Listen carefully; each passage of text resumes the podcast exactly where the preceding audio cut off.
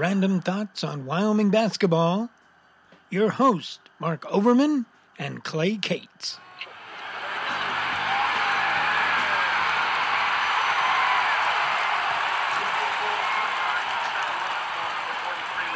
Well, thanks again for joining us on Random Thoughts on Wyoming Cowboy Basketball. I'm Mark Overman here, sitting with Clay Cates, and joining us again today, uh, the producer of the publisher of the Go YO uh, Wyoming site, uh, Ian McMackin. How are you guys doing today?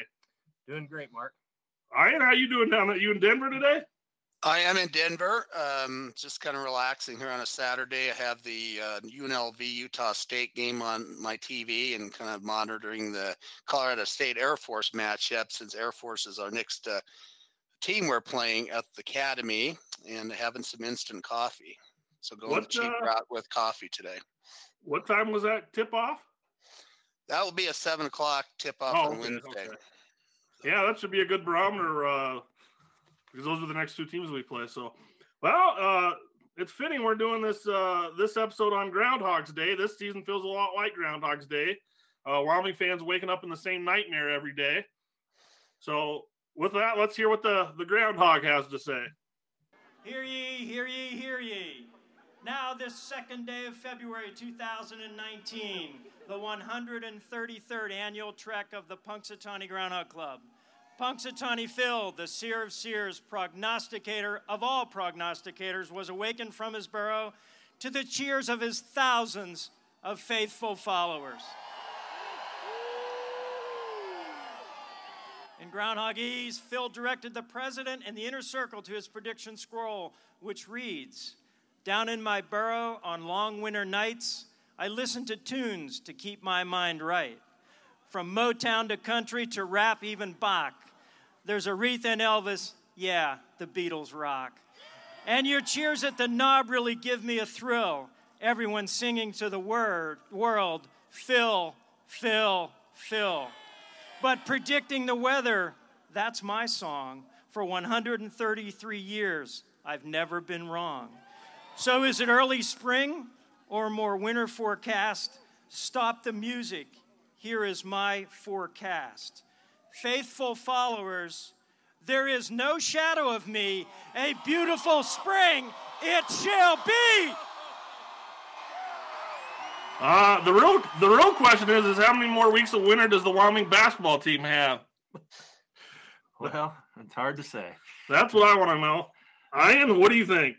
Are we well, I've been uh, thinking about this a lot. Uh, obviously, this basketball team, and I thought they played 32 minutes of very solid basketball against Fresno State. Uh, did really good in that zone for 32 minutes.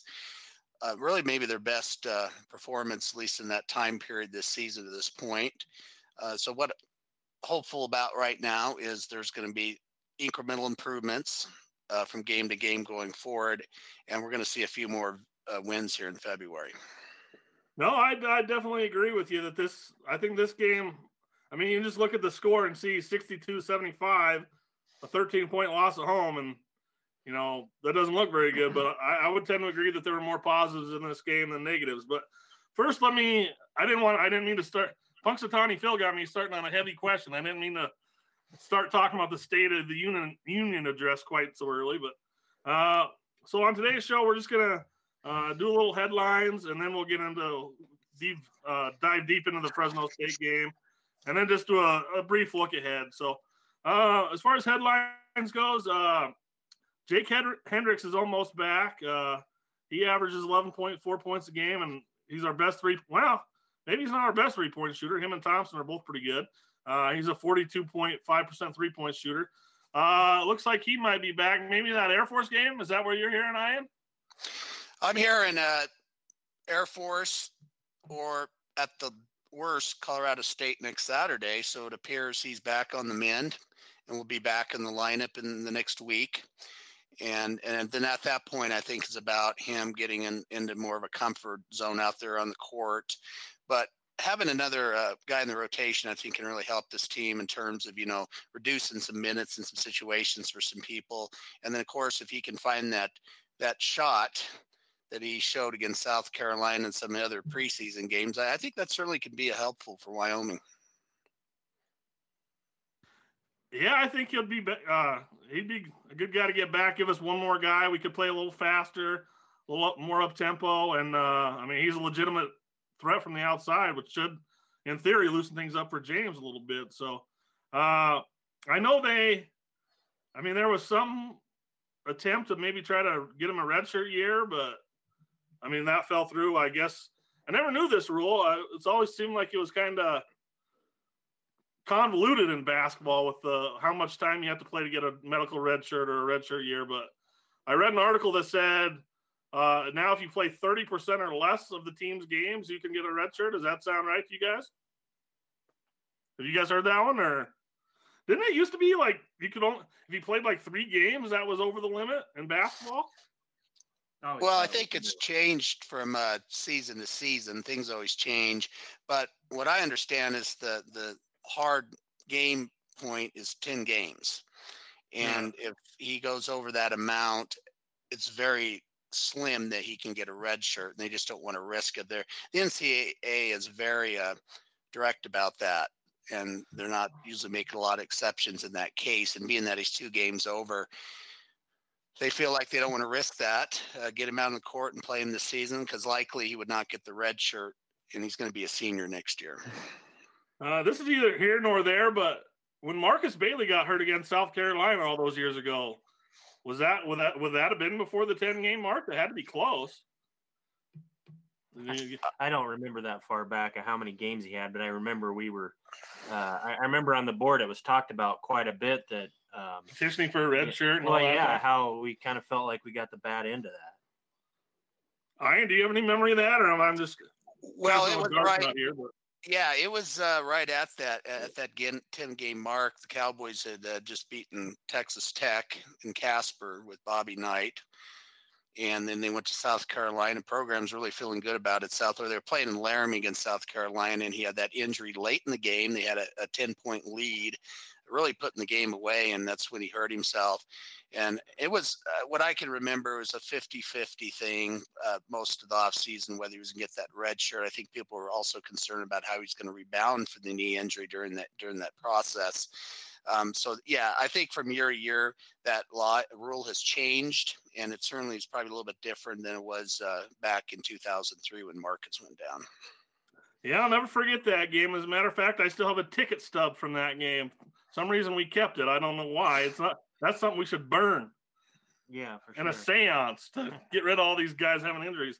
Uh, and also, I'll never forgive my brother Jared because after that game, and I'll never forget this, we were riding home in the car after the game, and I asked him, I was like, because at that point we didn't know how bad Bailey was hurt, you know. I just it was like, man, what would you give up the win today against South Carolina and know that Bailey was just 100% healthy? And he's like, no, I think I'd take the win and just hope that he's back. And he never, never came back. Uh, all right, let's move on to the next little item here. I know this was kind of mentioned on the board, and I've or the message board, and I've been kind of kind of waiting to mention it at the right time. But uh, one of the incoming recruits for Wyoming, uh, Kenny Foster, out of uh, Smoky Hill, is that in Denver? There, Ian, is or is that like in Cherry Creek or? Yeah, it's it's in the Denver Denver area. I believe it's in Aurora, which would be in southeast Denver. Okay, yeah. Uh, so uh, on the season, he's averaging 28 points a game, which leads all of Colorado. Uh, he averages 10 rebounds a game, uh, five assists a game. Uh, some scouting departments, I don't know if it's rivals or one of the other big ones, um, have him as the the top uh, recruit in the state of Colorado. Uh, and I've watched several of his games, man. I'm really excited about him. Have you? Have either of you guys had a chance to watch him play? I know you haven't, Clay. Ian, have you ever uh, watched him play or just like highlight videos? Well, I've uh, watched his uh, videos and seen him perform. He looks really good on video to me. Looks very skilled. Uh, looks like he has a, a, very good shot. Very confident in his shooting. But I also had a chance to, you know, I did an interview with Coach uh, Jeremy Shyatt uh, after they had signed him, and Jeremy Shyatt and, and the coaching staff appear to be really excited about this guy. They think he's a you know, their top prospect, and they were really happy to get him. They feel like culturally fits well into the, the basketball program.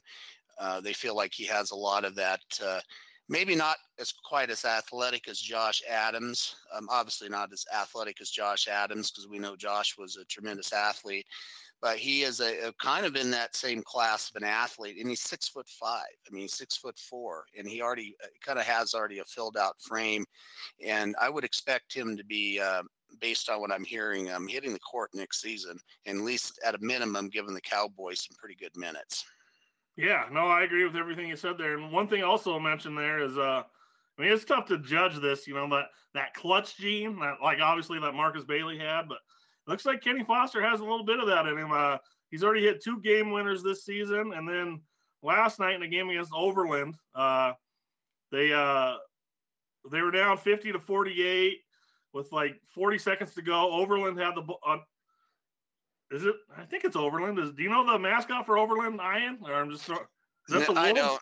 I don't know the mascot. No, it wasn't Overland. It was uh, Grandview. I'm sorry, it was Grandview. To get this right, sorry.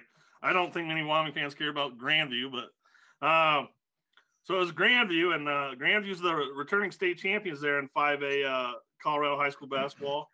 Uh, and Grandview was up 50 to 48, had the ball with like 40 seconds to go. Foster stole it, made a layup, and then to tie the game, and then uh, they were uh, Grandview was waiting, holding for last shot, and they went for a shot, and Foster blocked it, and then he started the, an outlet pass on the fast break, and they had a layup to win it. So, so, so he's showing a little bit of that clutch gene, which is, would be uh, nice Fleming out of the guy like that into the mix, as well as being a very skilled player. All right, well, that's kind of the headlines. Let's move. Uh, let's dig deep into this uh, Fresno State game now. Uh, so the final score, like I said, I thought was a little bit misleading. Uh, we ended up losing 62 to 75. Uh, the halftime score, do you got the halftime score, Clay? 33 33. Yeah, so it's tied at half. So, and like Ian was kind of saying in the, the intro there, thought there were a lot of pauses in this game. Uh, Clay, just give me some of your uh, initial thoughts on, on this one. Well, I really enjoyed uh, how Wyoming stayed with them. And you know, of course, we had a tie game at half, but I think at one point Fresno State got a five point lead. But we found a way to just kind of stay right with them, uh, traded baskets with them, and then of course James with the big three to tie it right before half. And I just felt, you know, really good about the game going into the second half. Uh, I am. What were some of your initial thoughts on this one? Well, I'm looking at the season as how are the Cowboys? What can the Cowboys do over the next six weeks to get ready for the Mountain West tournament? Because I think that's really what this is about right now, is putting their foot best foot forward for the Mountain West tournament.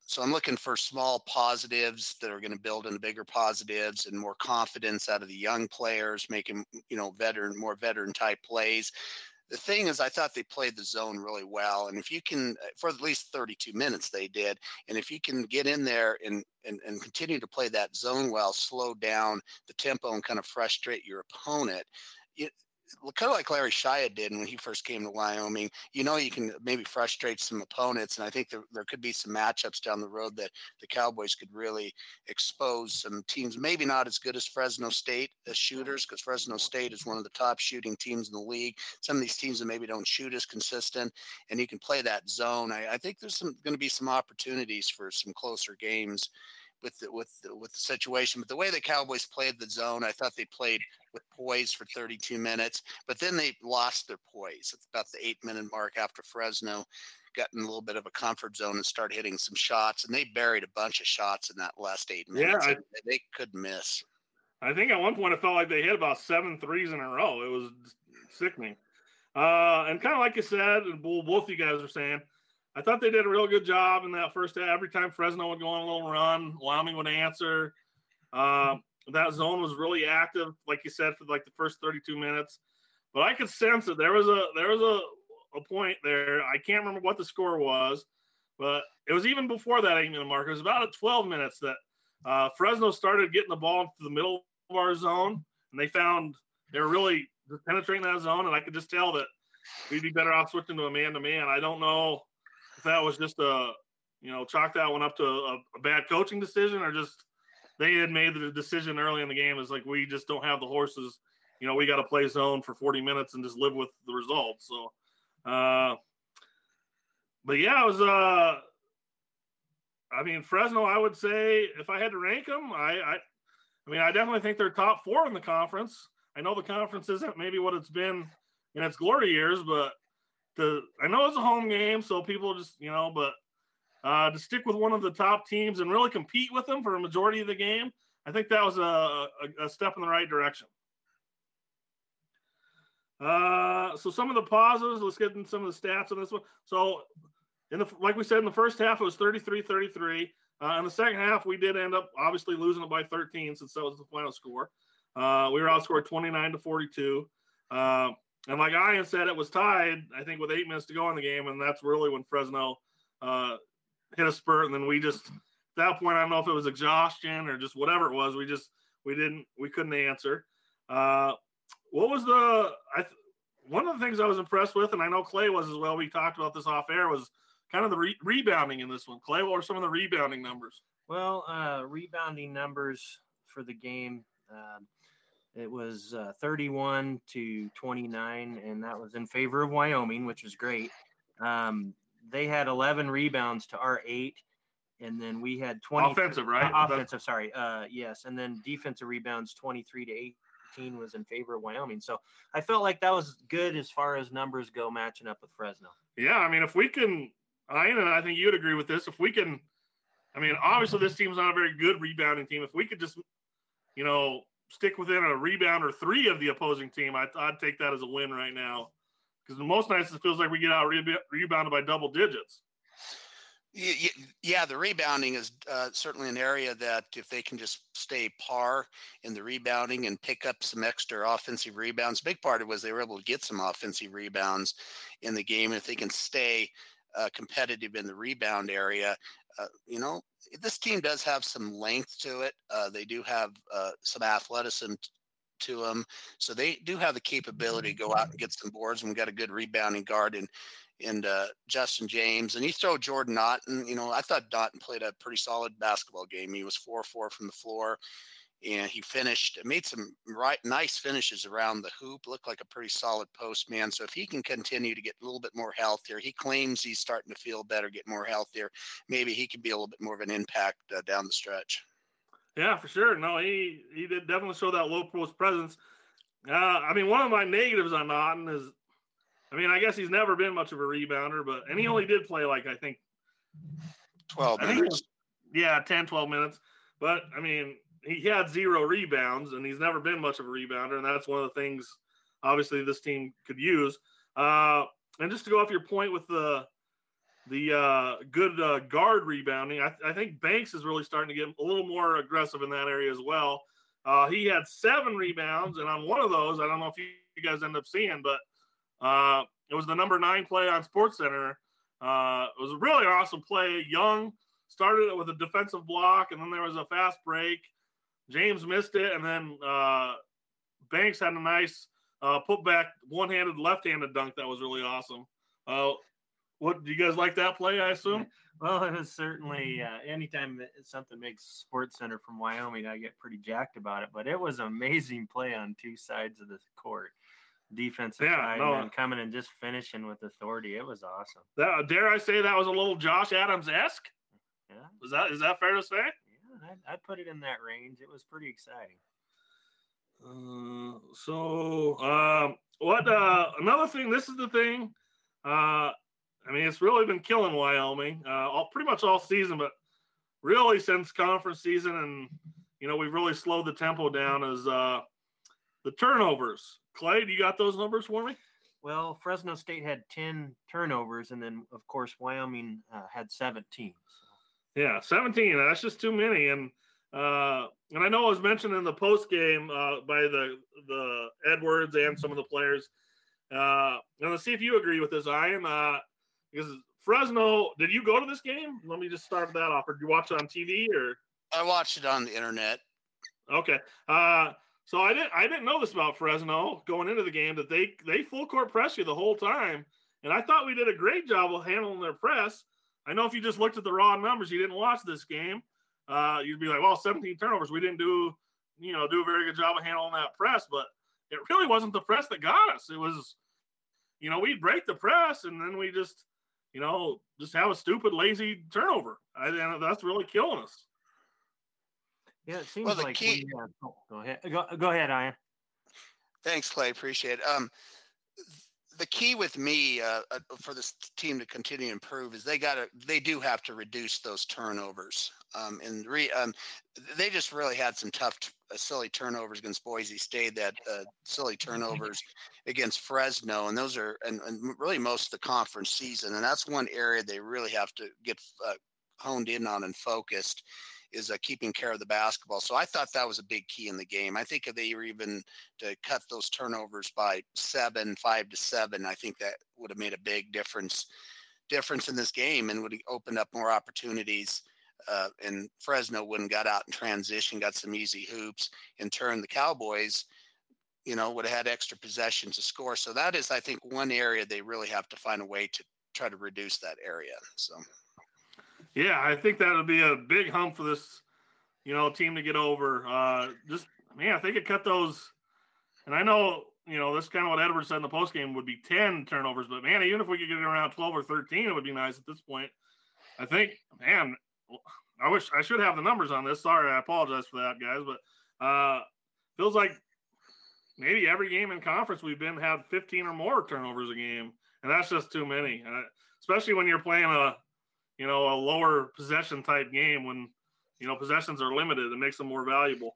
Uh, so one of the other positives I thought in this game, and uh, I, would say I'd give most credit. To, we played a zone, so it wasn't like uh, something I mentioned on the previous podcast is that Banks, uh, AJ Banks, has been doing a real good job of taking away the other team's, uh, you know, best perimeter scorer. Uh, so it wasn't all on Banks, but I'd say Banks and James, for the most part, uh, did a great job on their two leading scorers. Uh, Deshon Taylor and uh, Braxton Huggins are the, the two leading scorers for Fresno. Um, combined, they average about 33 points a game. Uh, but in this contest, they only scored 12 points. Man, you had really, if you'd have told me going into the game, you know, what would be, how's Wyoming possibly going to win this game? If you told me we could hold their two leading scores to 12 points, man, I'd, I'd liked to thought we could have won this one, but they just had, they're a pretty deep pretty deep team. Well, and then Grimes and and uh, Williams obviously scored uh, in double figures each of them. Of course, Williams with 24 points, which hurts you, but that just shows. Um, and another th- positive thing on on our defense is we we forced them to do something else and go out of their comfort zone. And luckily for uh, uh, for Fresno State, they have some depth that showed up, and it kind of got us in the end. Yeah, you just got to tip your cap sometimes. Ian, what do you have anything on that or? Positive is uh, AJ Banks's defense. He's uh, athletic and he seems to be getting better defensively, and he could be a defensive stopper. And he's starting to prove he, he can do that for the Cowboys. You're right about Fresno State. They have uh, they're just a deep uh, team with a lot of different weapons. So maybe on a positive note, uh, some of the remaining games on the Cowboys schedule, if they can continue to eliminate two of the top scorers on some of these other teams, then then some things are going to begin to happen for him. I know Noah Blackwell hit three or four shots coming off a in- couple injury games uh, for Fresno State. Those those shots hurt, and yeah, for sure. As we as we mentioned, New Williams just made some big shots, but certainly a big positive right now, or from my standpoint, because I'm always I'm trying to find all these positives so we can build something here by the end of the season. Is AJ Banks's defense? I I, I think his, he's a very athletic point guard. He's really one of our more athletic point guards we've had at Wyoming in a while, in my opinion. So yeah, I know this is blasphemy, but I think you know he's right up there with Adams as far as athleticism. I mean, he can he can sky. Uh, uh, yeah, I was just to go off you guys' point, uh, New Williams. I mean, that's just not the guy you expect to beat you. I mean, he's a solid player. He averages ten points on the season. You know, he's a thirty-seven percent, you know, three-point shooter. I mean, obviously, you ex- might expect that to not shoot as good on on the road. Sorry, I had to cough there. Uh, but yeah, he really killed us. He was six of eight from three. I think most of those were all in that second half. Uh, Fresno and what really killed Wyoming that was really in that last, you know, eight, 10 minute stretch where they pulled away. Uh, they went nine of 14 from three in the second half. So, and this is a thing I know. I mean, you know, I don't try not to be too big of a homer, but I mean, nine of 14 from three, when you hit about seven in a row, I mean, I know a lot of the negative Nancy's out there just be like, well, that's because our our defense sucks. Our zone is, you know, is like a wet toilet paper or whatever you want to say. That, but that's just bad luck. I mean, when a team hits seven in a row, I mean, it doesn't matter how bad your defense is. I mean, most teams don't hit seven in a row in warmups when they have wide open shots. Uh, am I just being a homer here, guys, or, or is that some bad luck there? Well, I, I think you're on to something. I mean, just sometimes teams are on, and it, and, and it's rare that it happens that way, but that certainly happened. And, and on the road, it's hard too. You know, you're not in your, your the place that you're most comfortable. So yeah, seven in a row, it, it's pretty rare. And I don't know if it was seven in a row because I don't have the numbers, but it felt it felt like they hit about seven in a row. It was a lot. And just to add on to that, so one of the guys that hit a three was Grimes, who's a big guy, and it was like his third or fourth three pointer he's made all season long. I mean, God, just you know he wouldn't hit that shot against Nevada. It certainly seems like it. Ian, are we just being homers or I felt the same way watching the game. I, I, I was getting frustrated. It, it, it, seems like we were in the game, and you're right. I've watched uh, great shooters in warmups not hit seven in a row. Um, we did leave those some of these guys open. Uh, I think we were a tired, a little bit tiring down. So hopefully, with uh, Hendricks coming back, he can get back in the mix. We'll have an eight man rotation, and and and Edwards can start making judgments on what maybe what guys are need a little bit more rest. So late in that eight minute stretch, we're a little bit more competitive in the game. But I'm with you. I I, I was just I couldn't believe it. I was just like it's just typical of the season. We're, we're in a basketball game, and if we can have him miss three or four, and then just on top of it, we started missing some open shots and then we started making silly turnovers and and that's how a game that's tied can get very quickly into the double figure area and I agree with you, um, Ian, on that. You know, I was kind of looking at the pace of the game, um, you know, over the last couple of days because I always kind of find that spot in the game, especially after a loss or or maybe in a win. Like when when did it turn? You know, um, sometimes it, it turns late in the game, but for us, against a good deep team, I mean, I was pretty proud of the Cowboys. I mean, it, it didn't start to get away with from us until about the 748 mark. And uh, but I wanted to kind of talk about some of the things that you pointed out with the missed shots and turnovers because when they uh, at 810 we were we were one point behind. And then the next possessions went. Fresno State hits a three pointer James misses a layup. Uh, Fresno State hits a three pointer Trace Young has a turnover. um, Justin James misses a jumper. They hit Fresno State hits a hits another three.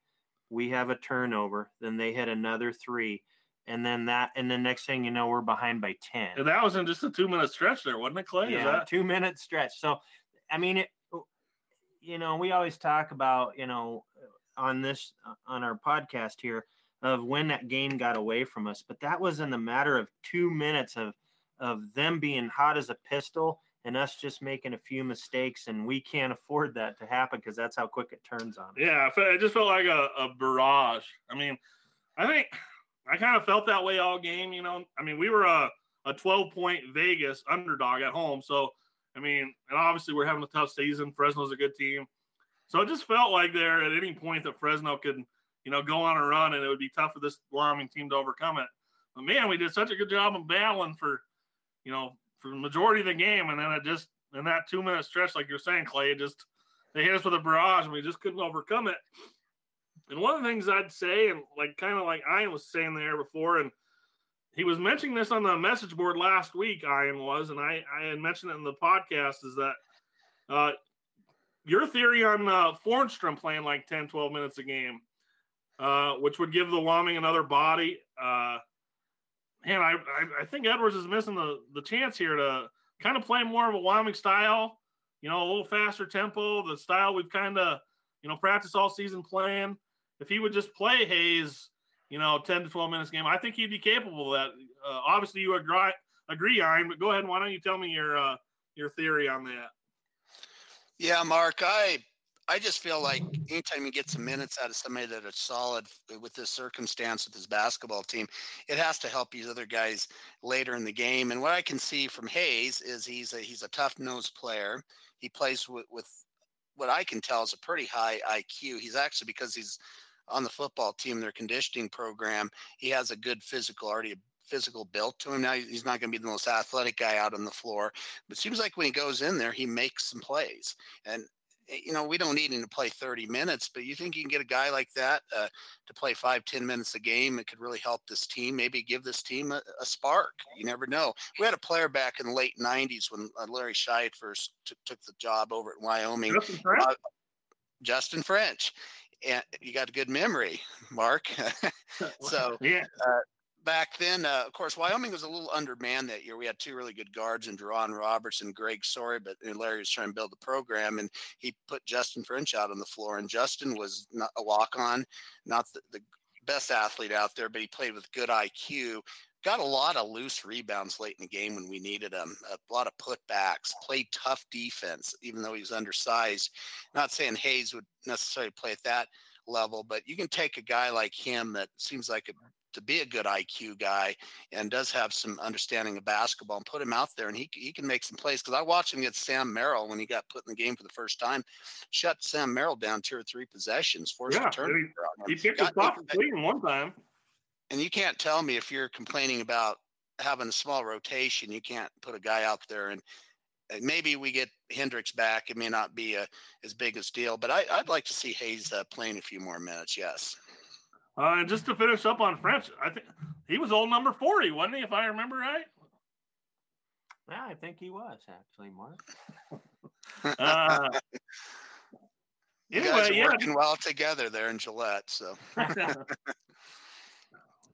anyway, yeah, I think, like you said, Forsum, I mean, he's not the most athletic guy, but I mean, I think he's a legitimate D1 athlete. I mean, like, I mean, he can. It's not like he can't, you know, jump or run. I mean, he can dunk easy, and I mean, I mean, you we've got a lot. Story movie made at Boise, didn't you? Uh, the, that turnaround uh, down in the paint. I, that that was an impressive move to me. He, he turned around and banked that thing home.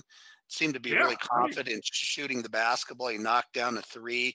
Uh, in a game at home against, I'm trying to think that home opponent that maybe was Utah State. I don't remember what game, but he knocked the three down. So, I mean, he seems to have the knack or the skill to maybe make some plays out there. And, and guys like that sometimes really spark a basketball team.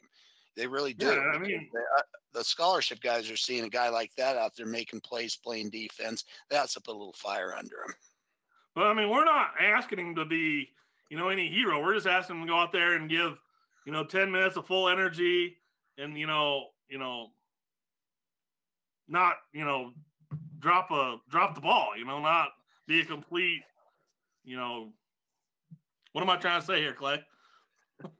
I really don't know what you're trying to say. Just don't, you know, be a complete liability out there. That, yeah, there we go. No, he just has to hold his own and just, you know, be somebody that can just help give us that extra time. So, yeah. Uh, so I, I did want to mention this, and I'm probably, you know, probably a little too far into the show to just be mentioning this now because I kind of you know, I kind of railed on him a little last time, but uh, Justin James, I thought was excellent in this game. I mean, I mean, this is the James we need. You know, I mean, 21 points, eight of 16 from the field. You know, so he was efficient. Uh, three of five from three, so he was hitting his outside shot. I thought for the most part he was a little more judicious on the threes he was taking. Uh, I know his three point percentage isn't very good. Uh, I think it's probably around you know 27, 30 percent. But if he just take if he just took open you know, open three point shots instead of, you know, guys right in his face, you know, three feet behind the line. Or I think he'd be a solid shooter. It's just, you know, he, he forces some tough shots. Uh, and he had a near triple double. I mean, he had, you know, 21 points, 12 rebounds, six assists. You know, he could have had a few more assists in there if some of the other guys would have made some shots for him. But uh, would you guys agree this is the James we need? Oh, definitely. That's all you got for me? Well, definitely. I, am gonna let Ian talk. Use your words, Clay. Use your words. all right, I'll talk. Um, okay. Well, I yeah, certainly. I mean, um, you know, we were hard on him last yeah, last time. We were, and we talked about he's got to be in the 20s if he's our guy, and he got to 21 points. and even had a couple things. He missed some uh, a, a, couple of uh, shots that maybe you know under the basket that would have been you know helped those numbers be up. But um, what I liked about his shots though is they were effective shots, even though you know eight of sixteen he missed some. Uh, he had effective shots that kept us in the game, and he was kind of consistently our guy throughout the game instead of just getting them in bunches and then having a lot of part of the game where he's not effective. He was so, effective the whole game. So I and I know you listened to the last podcast. Were we too hard on James last time, or would you agree with some of that, or is it just he's? I mean, he has been put in a tough situation. Has it just been a, you know, just tough situation, tough. Go ahead, Ian. I'm sorry, I was kind of mumbling there. I was uh, tough on Justin James too because I think there's been some games this year, and I, I, hate to be this way towards him because he's done so much for the program and he's carried a big load. But he has hurt us uh, in the, both the Boise State games. Uh, one of 14 uh, against Boise in the first game, and then what three of 17. Uh, the Boise State game and at Boise State, and, and the Cowboys really need him to. You hit it, Mark. Efficient. He needs to be efficient offensively where he is around that 50% field goal mark. And on three point line shots, I think he needs to be about 33, 35%. He doesn't have to be up there with with the great shooter Thompson or the great yeah. shooter we have on this team, Hendricks. He could just he, be average. Yeah, if he can just be average and and shoot 50%, and that's another area I circled because I'm uh, I'm circling all these areas. If Cowboys can do this better, if the Cowboys can do that better, you know, all suddenly this possessions that you're in a 13 point game ends up being a lot closer game. Justin James missing a layup, Justin James doing this, maybe missing an open shot, a couple turnovers here, a couple breakdowns on defense. You start putting this all together. But one area we need to have Justin more efficient, maybe with Hendricks returning. And Hendricks, I'm praying for this that Hendricks can get close to back to where he was at some point in the season that's going to open up another option, confident yeah. option on the perimeter, and can take a little bit more uh, pressure off Justin. Now, I, I, feel strongly about this. If Maldonado would have been 100% this year, I think it would have been the best thing for Justin James. I, I just think Maldonado was in a really a high IQ player that would have pl- uh, f- uh, played off Justin really well and vice versa. But that's water under the bridge, obviously. But yeah, we need, I, I think you guys both hit it pretty well. Justin needs to be more efficiently. He wants to be an NBA player, so he has to be up for this challenge. Yeah. And I would say, um, Sorry, had a had a frog in my throat there. Must be going around here. Like me and Clay are both got the the coughs.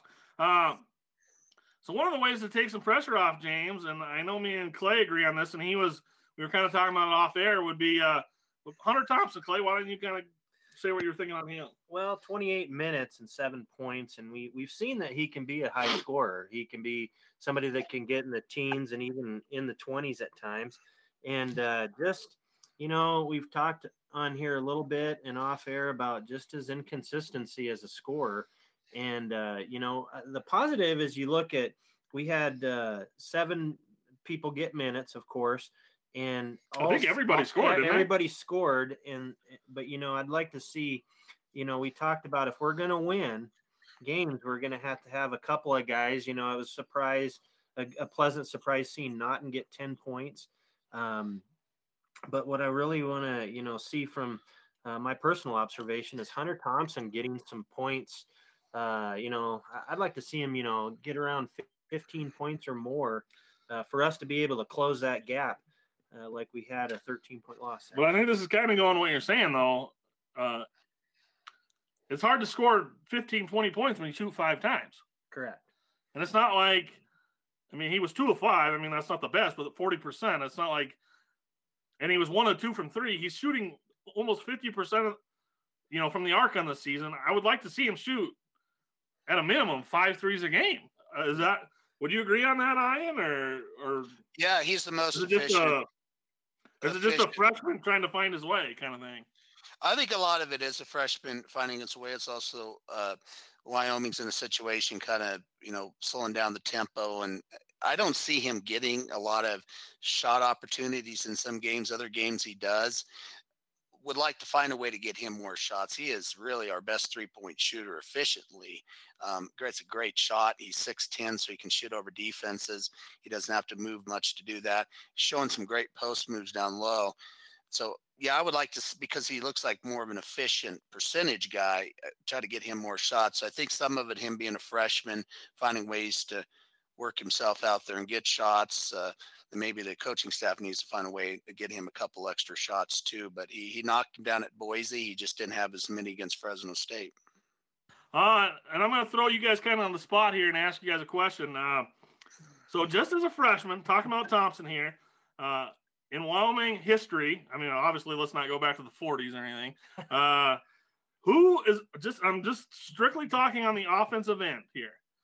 Uh, as freshman, who is a better offensive freshman in you know in for Wyoming than Thompson. I mean, I think he's been. I mean, maybe not the most consistent, but I put him up there with down near anybody. You guys got any names coming to?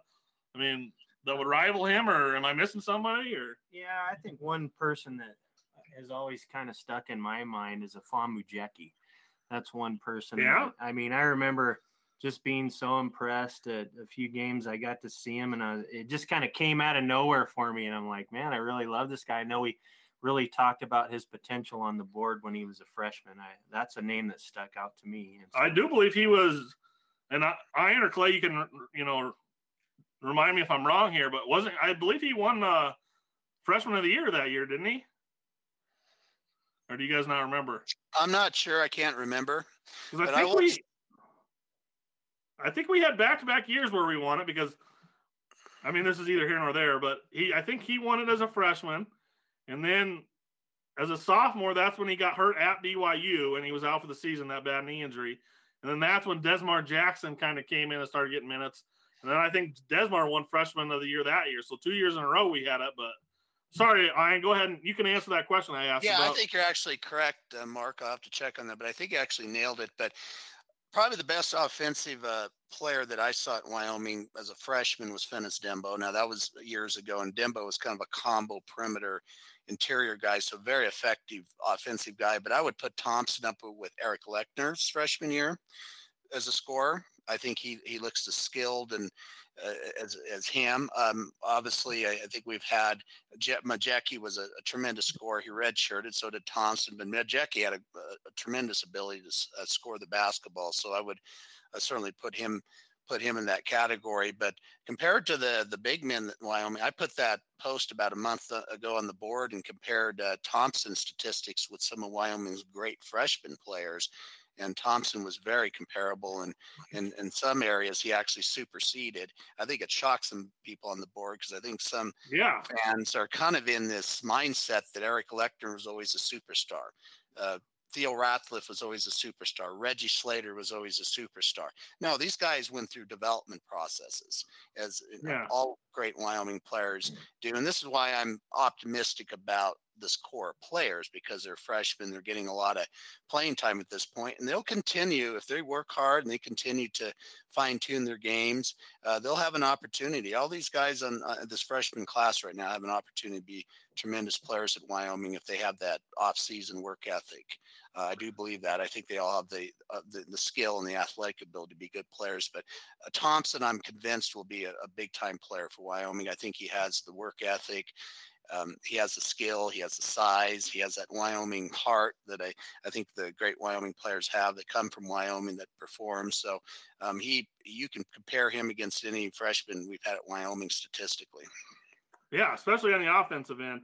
Uh, and just kind of to go into some of the younger guys, uh, uh, I think this, you know, the season is really forcing the obviously forcing these young guys to get all these minutes that they wouldn't have otherwise gotten, and that could really speed up the process of you know, this team developing, you know, you know, sooner than maybe they would of, you know, maybe they wouldn't have, you know, developed late into their junior years or senior years, but now maybe they'll, you know, develop late into their sophomore season and early junior season, you know, and, you know, we could have something there. Uh, and just to kind of mention, uh, this has become, you know, this is for every positive thing you kind of see with these freshmen.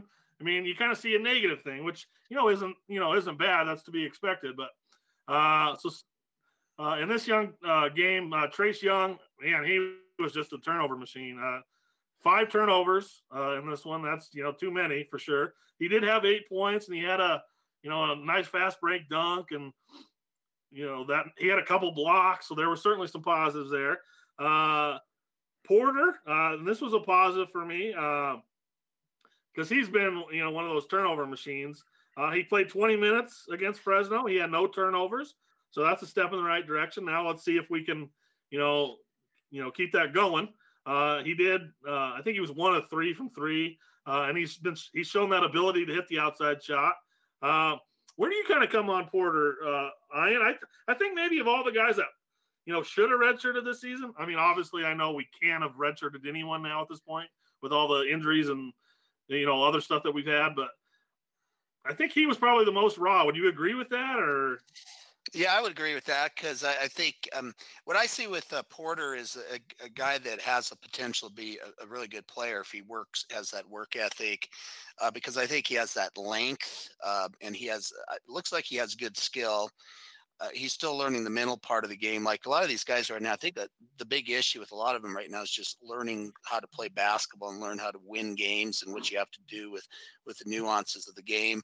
And he's he's a guy. I'm, with you. I, I think he's could have used a red shirt. I think there's a you know Theo Ratliff redshirted his freshman year at Wyoming and an NBA guy. So there's examples of all the some former Wyoming guys that had a red shirt through the years and, and needed that red shirt. Thompson redshirted. Um, so what I see with Porter is a, a, player that definitely has the foundation to develop into a, a top line a player in this league. Um, and uh, but unfortunately, we have to play him in the times he uh, he's getting a little bit better. I can see him getting more and more comfortable as the season uh, is moving forward. But certainly, I think a red shirt would have benefited him. Yeah, I think just kind of go off what you were saying there. Is I just I think these some of these guys, especially Young and Porter, more than like uh, T.J. Taylor, but they just need to learn, you know, when to be aggressive and what they, you know, what they can get away with, you know, in the in the in Division One as opposed to, you know, high school or uh, prep school. Uh, a lot of the times they're trying to dribble behind their backs, under their legs, you know, through three guys, and that's just you know that's just not necessary, and it's a lot harder to do at this level, of course. Uh, but one of the things that I mean, we did have 17 turnovers, but one of the you know positives I had is uh, that the upperclassmen, so that would be Naughton, Banks, and James, had 11 of the 17 turnovers. So all our freshman young guys, I mean, only I mean they did a you know other than Young, did a very good job of handling the ball in this one. Uh, so we gotta you know we gotta look for those uh, those nuggets of positivity anywhere we can find them in this season. Uh, so, any other uh, thoughts on this one, or, or we uh, we've hit it pretty good? But well, I just think you know, and, and, kind of reflecting on the game as a whole. You and I talked off air that, um, you know, uh, it, it it's hard to you know. I know we always talk about you know. Um, mediocrity and everything and and nobody will I, I think none of us accept losing well um, we, we have high expectations that we get better and, and all of that. But but I do think there is a moral victory in this that we were we were in this game and we had a chance down the stretch. It just didn't work out for us this time. But this wasn't a schluff team. This was a good team, and I think that can go a long way for team morale and and uh, confidence um, because they they can look and say, hey, when Nevada comes in here, we play Air Force or Colorado State now we have this high expectation that we can play at a better level. And let's see if we can now, instead of 32 minutes, yeah, 40 minutes. Yeah, and, and, work towards that. So I, I think this is a great time for this to happen. And uh, hopefully it'll turn now that we got Hendricks coming back here pretty soon. Uh, hopefully this can, uh, you know, we can turn it around and get a couple wins here. And just be more competitive. I mean, even though we are just more competitive, you know. Uh, Ian, you got any more uh, thoughts on this one? Yeah, I think Clay uh, nailed it very well. My perspective too is the Cowboys uh, have a week off to get ready for Air Force. Air Force just got blasted by Colorado State in the Springs by I think about 30 points.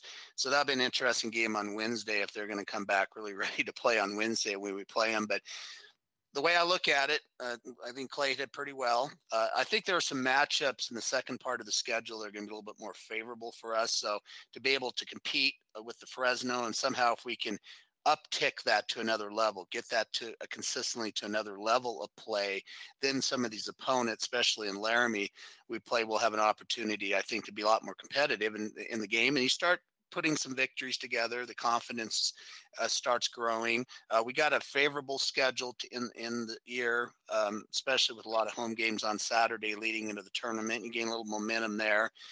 Uh, you go into the tournament. Who knows? You you get a winner two, maybe. I mean, yeah. is that worth rooting for? Hopeful. I know there's some fans especially the message board dwellers that would just call me crazy. Uh, they're ready to call anybody crazy that wants to say we may win five games in conference play by the end of the season. I don't think that's out of the realm, by the way, that we yeah, can pick up another four or five wins because I'm I'm looking at the details. We we had a, a parts of the New Mexico game, I thought we played well. And I thought we really played well in the early part of the Boise State game in terms of defense. We just couldn't put any shots down. That game got out of line. We had 32 minutes against Fresno State. So now you're you're starting to see some extended uh, success and um, with this basketball team now they got to take that next step where they start putting a couple of full games together and i think that will come i do i think will come this season yeah i i i hope you're right there uh, so one of the I know Edwards gets, you know, poo-pooed on a lot, and I think a lot of it's justified. And I mean, I don't know if anyone's out there saying, you know, Edwards is the right man for the job, and I know it, you know, with everything in my heart. You know, I think more people are probably like, you know, the three of us, where it's like, you know, still, you know, not sure, but you know, I mean, it's possible, or you know, he, you know, could get this turned around. He might be the right guy. You know, I mean, hold out hope. You know, just not completely shut the door on it. Uh, but one of the things I think that gets overlooked, uh, and I think it is a real big positive uh, on this season, is just the the morale of the team. I mean, because I was I went to this game and just watching them in warm ups, and I mean, you know, they're still very you know connected to each other, high fiving each other. You know, they're excited to go out there and play a game. Uh, you know, they're getting along good with the coaching staff. It looks like. I mean, in a season like this, I mean, it'd be very easy to just you know kind of go through the motions and just be like, oh, you know, screw these guys. I'll you know, I'll just play my own game or. Yeah, I mean, I think they're they're being uh, uh, very unselfish, and you know, the, these guys have been uh, through heck and back, you know, and uh, and they've stayed tough and and the good thing that you can say, I mean, I think it builds you as a player. It builds you as a team because you're brothers and you stayed together. And and um, down the road, I think that pays off on the court, and it also helps you in your life. Ian, do you have any thoughts on that? Just good, good words from both you guys. I feel the same way. The inside scoop. That's the first thing I'm always looking for in these type of situations, especially with a young team that we still have hope can be built into a really good team in the future. I get all the feeling in the world this team's very connected, um, willing to take the adversity on, become better players, stick together. I don't feel like I felt with the Schroyer teams when they were struggling. I could. Oh yeah, for sure. Of, um, that always concerned me whether any of these guys would be back in Laramie the following year. But don't feel like this about this bunch at all. I do believe that Edwards and Coach Shyatt and that coaching staff do go out there and recruit character, you know, as Coach Bohl does. I feel that both coaches do a good job going out there, and really most of the Wyoming athletic department. They're always looking at that character thing first when they're recruiting all their players. I feel Edwards is doing that. It's a big, big deal to him. And in, in these type of situations, we're, we're going to see the character come together. And I, I, a guy on the message board posted uh, today that I something about oh we're probably going to lose all these freshmen because they don't we're not winning basketball games. I don't really see that perspective with these guys. What I see is they see an opportunity to be a part of something, get to play a lot of minutes as freshmen, have an opportunity to play a lot of minutes as sophomore. They like each other, they're bonded, and uh, you know I think that that's one of the silver linings that are coming out of this season. Yeah, that's kind of where. I mean, in today's day and age, I mean, you could never you know, discount anybody transferring. I mean, there's, I mean, it's just an epidemic in, you know, both football and basketball with all these transfers. So here's kind of where I come in on Edwards right now. I mean, I'm still open minded. Let me let me ask you this because I know I and you're you're you know try to see the the bright side of things. But let's say we lose, we get two guys that transfer. So let's say Trace Young and uh, Porter, TJ Taylor, two of the three of them transfer. If on for me at that point, maybe I am looking to you know get rid of Edwards just because if we're going to rebuild, I mean, because if we lose, you know, some of that young nucleus that we're all, you know, high on, if we lose a few of those guys, I mean, I don't know if I want to do another rebuild with Edwards. Now, if he can get everyone to come back and buy in, like it looks like they're buying in, then yeah, by all means, I want to give him another year and see where, you know, all this young talent takes us. But if we lose two or three of those guys, and then, I mean, do we really want to try to rebuild again with him? Where do you kind of come in on that? That's sort of my perspective too. I, I, the key with Edwards with me is the the struggles that they've had this year, playing a lot of freshmen, a lot of bad luck with injuries. We've never seen injury situations and the stuff that's happened, like we've seen this year with this basketball team. They got to keep the core together. Um, if it's another off season, which by the way, I doubt this is going to happen. I really, truly doubt this is going to happen. But if there was a half the roster leaving situation or a good portion of the roster leaving, I would say let's we just need to start over uh, with another movement, another, another coach, yeah. because it's not doing us any good to reinvent the wheel again next season. But I, I honestly got to tell you, I don't see this being the situation. We may lose a guy or two. It, it might be just a natural process, but we're going to have. Uh, with the re- guys red shirting coming back from injuries, we're going to have you know at least 10, nine or ten guys at a minimum coming back back from this team. So um, that's a pretty good core to work with, and he just has to keep these guys intact. I'm pretty confident they're going to keep these guys intact. And you know, by all accounts, it looks like he's he's doing a good job with team morale. So that kind of leads me, and I'm going to kind of put you guys on the spot again. I'm going to ask you guys a question. Um, so, as, what are some of the attributes, uh, you know, and you can rank them or like what are some of the best attributes a Division One basketball coach can have? Like not necessarily attributes, but like like recruiting would be one. You know, like I mean, is that the most important thing, or is that the fifth most important thing? What, just give me some attributes that you think are important for being a Division One coach. Well, I, I I'm thinking, you know, you you mentioned recruiting. Of course, that's kind of what I was thinking when you started saying that. You got to be able to recruit players that are going to be effective players. And then I think another one that you have to have is you have to have a system that works in the conference that you're playing and, and any of your games actually, but um, something that um, your players are really, you know, you're going to recruit players that fit your system that's effective in the teams you're playing.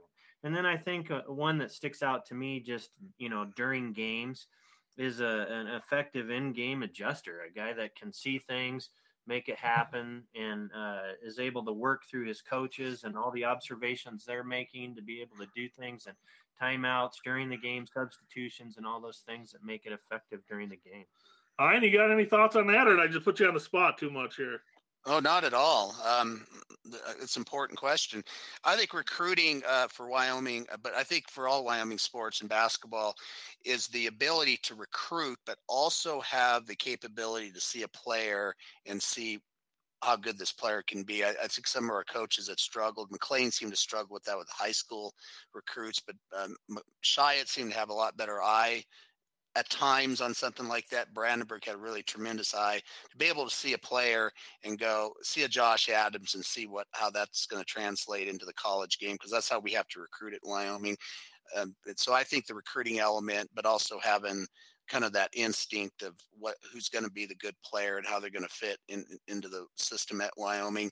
But number two is you know game preparation. I think uh, Larry was very good at that. Coach Shy preparing the team, strategizing, then getting his teams to play into that system for that particular game and buying into it and, and being able to communicate with the players. So I think those are two big areas, but there, there's a lot of different areas the coach needs needs to be effective at, but you got to be able to recruit recruit the players sure. because if you don't have the players even Larry had when Coach Shyatt, being a, a great game manager type uh, type of coach, when he struggled, uh, had some struggling seasons, it's because he didn't have enough horses because of injuries or whatever. So you have to, you got to have the players, and you got to be able to be smart about your recruiting, know when to insert you know don't be passive because you got one of the issues i've had it with wyoming basketball over 30 years when we've struggled is when we do have a core of players sometimes the coaches seem to kind of okay we're going to take these core players into the next year we're going to try to win with them brandenburg was a magician at going out and finding a couple more pieces to finish a team off. I hope edwards uh, didn't do that with that hayden dalton team very effectively. Maybe they're a little bit better with a couple more pieces. I would like to see uh, Edwards do a little bit better job of this off season. I know he only has one scholarship, but maybe a couple more scholarships open up. But finding a couple, let's go out and get a couple more impact players to, to complement the nucleus that you have. Yeah, so. an impact big would be the, I think the unicorn that everyone's looking for. That's a must. I think that's a must for this team next year. You need Hunter Thompson needs another big next to him, whether it's backing him up off the bench or. But we need. I'm, in fact, I think we needed to add two bigs in this yeah. upcoming recruiting class. Uh, so here's what I was kind of thinking on this question that I that I asked you guys. So I would say recruiting. I agree with you guys there. I think you know that's probably the most important thing. I mean, I mean, if you can get, I mean, obviously we're not going to get five star recruits, but if you get those kind of recruits, I mean, sometimes it doesn't even matter how good your coaching is. You know, they're just that great of players. Uh, but on the opposite end of that, not to get too down the rabbit hole, I guess you could look at UNLV the last under uh, Dave Rice. He was getting all the big recruits, but they sure weren't very good. So, I mean, there's an opposite side to that. But recruiting obviously is a huge thing. Uh, X's and O's, like you and Clay are talking about, obviously, you know, that's probably number two or number one right there with recruiting.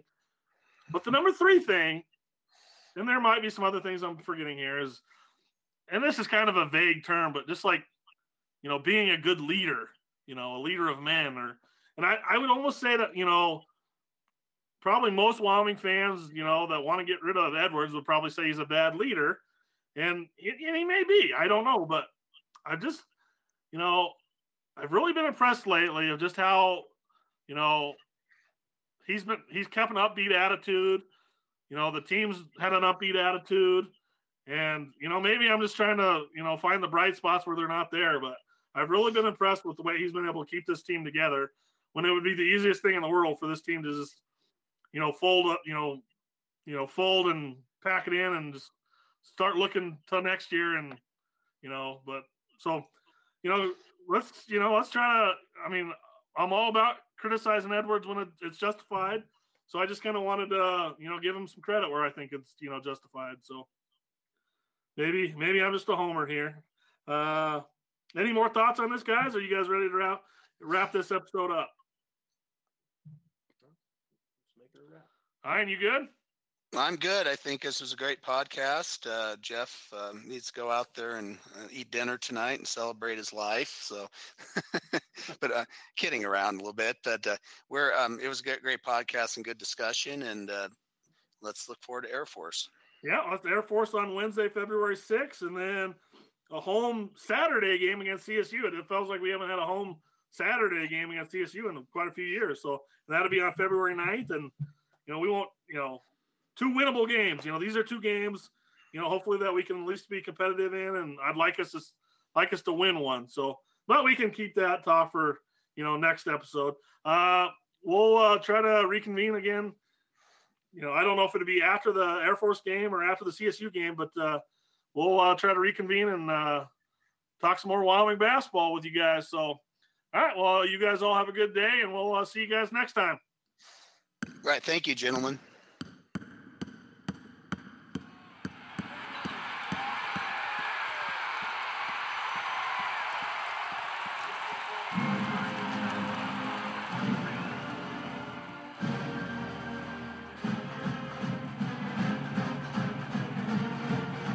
Have it. Random thoughts on Wyoming basketball with Mark Overman, Clay Cates, and guest star Ian McMackin.